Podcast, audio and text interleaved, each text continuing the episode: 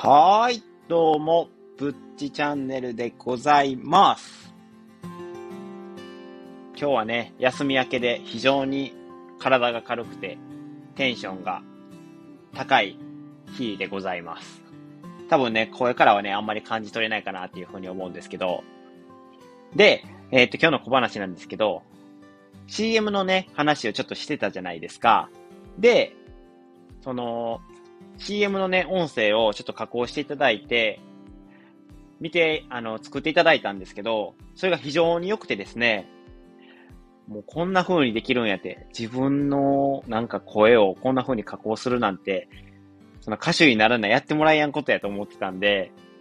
ちょっとね、もうね、すげえって思いながら、その完成度を見てびっくりしたんですけど、一つね、僕、あの、やっちまったなって思う点がありまして、自分のね、声をね、ちょっと変えてたんですよ。CM やから、なん、なんていうんですか、ちょっとかしこまった声っていうんですかね。ちょっとかしこまりすぎて、ちょっと自分がなんか、あの、じ、めっちゃなんか、はい、どうも、ぶっちチャンネルです、みたいな感じになってしまったので、そこだけちょっと恥ずかしいなって思うんですけど、ぜひね、皆さんにね、あの CM 放送されたらね、そこの URL も貼っとくので、ぜひ聞いていただけたらなっていう風に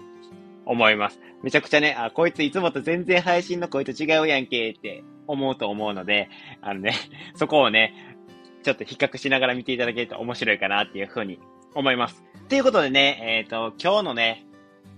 話題なんですけども、今日の話題はね、もう見てもらったらわかるんですけど、これっていうことで、施設看護師で良かったことについてでございます。なんで急にね、ちょっとね、あの、看護師のことについて話したいかなっていうふうに、っていうことなんですけども、まあ理由は特になくてですね、最近、ちょっと看護師として、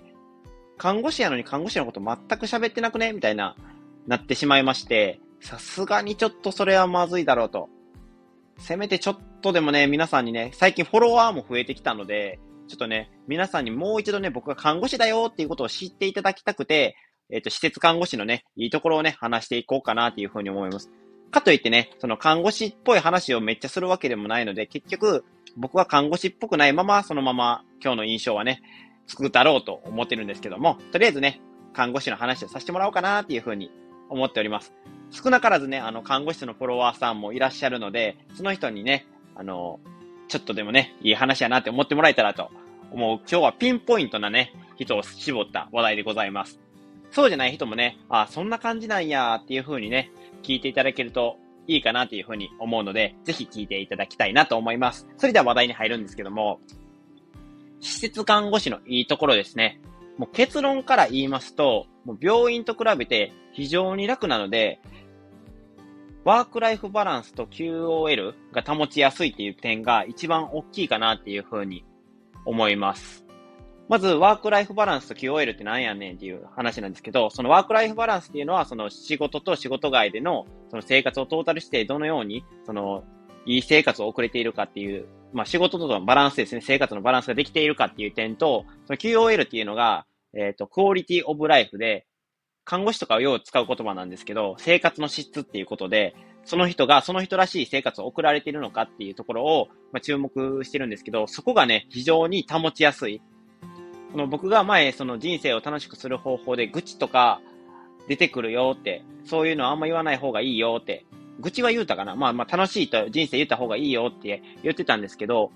その病院で働くとね、やっぱ激務なんですよ、病院って。もう残業なんて当たり前やし、サビ残も当たり前やし、まあ病院によってはね、すごいいい病院もあるとは思うんですけど、やっぱりね、大半の病院はもうそういうのが定着してるし、で、忙しさもあれやし、で、生死とかも、そういう扱う場所もあるじゃないですか。やっぱ、集中治療室とか、オペ室とか、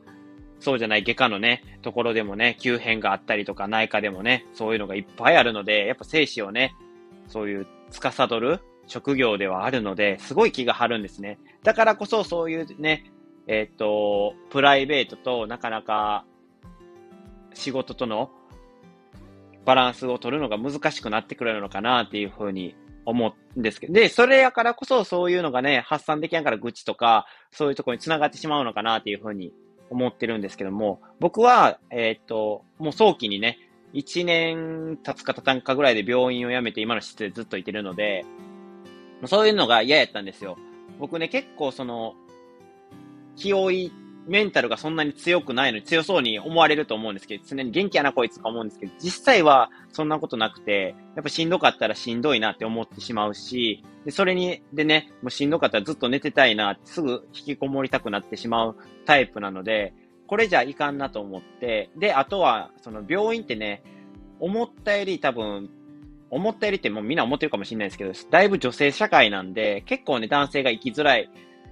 場所やなっていうふうに思ってて、そういうのも嫌で、ちょっと施設とかに、あの、シフトチェンジしようかなっていうふうに思いまして、まあ今の施設で働かせていただいてて、やっぱり、そのおかげでもあって、あの、やっぱ僕の QOL とワークライフバランスは保ててるのかなっていうふうに思います。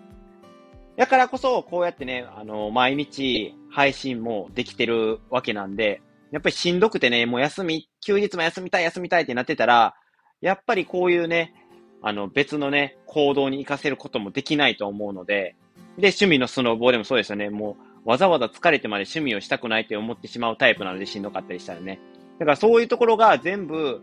休日を休日として過ごせる、そういう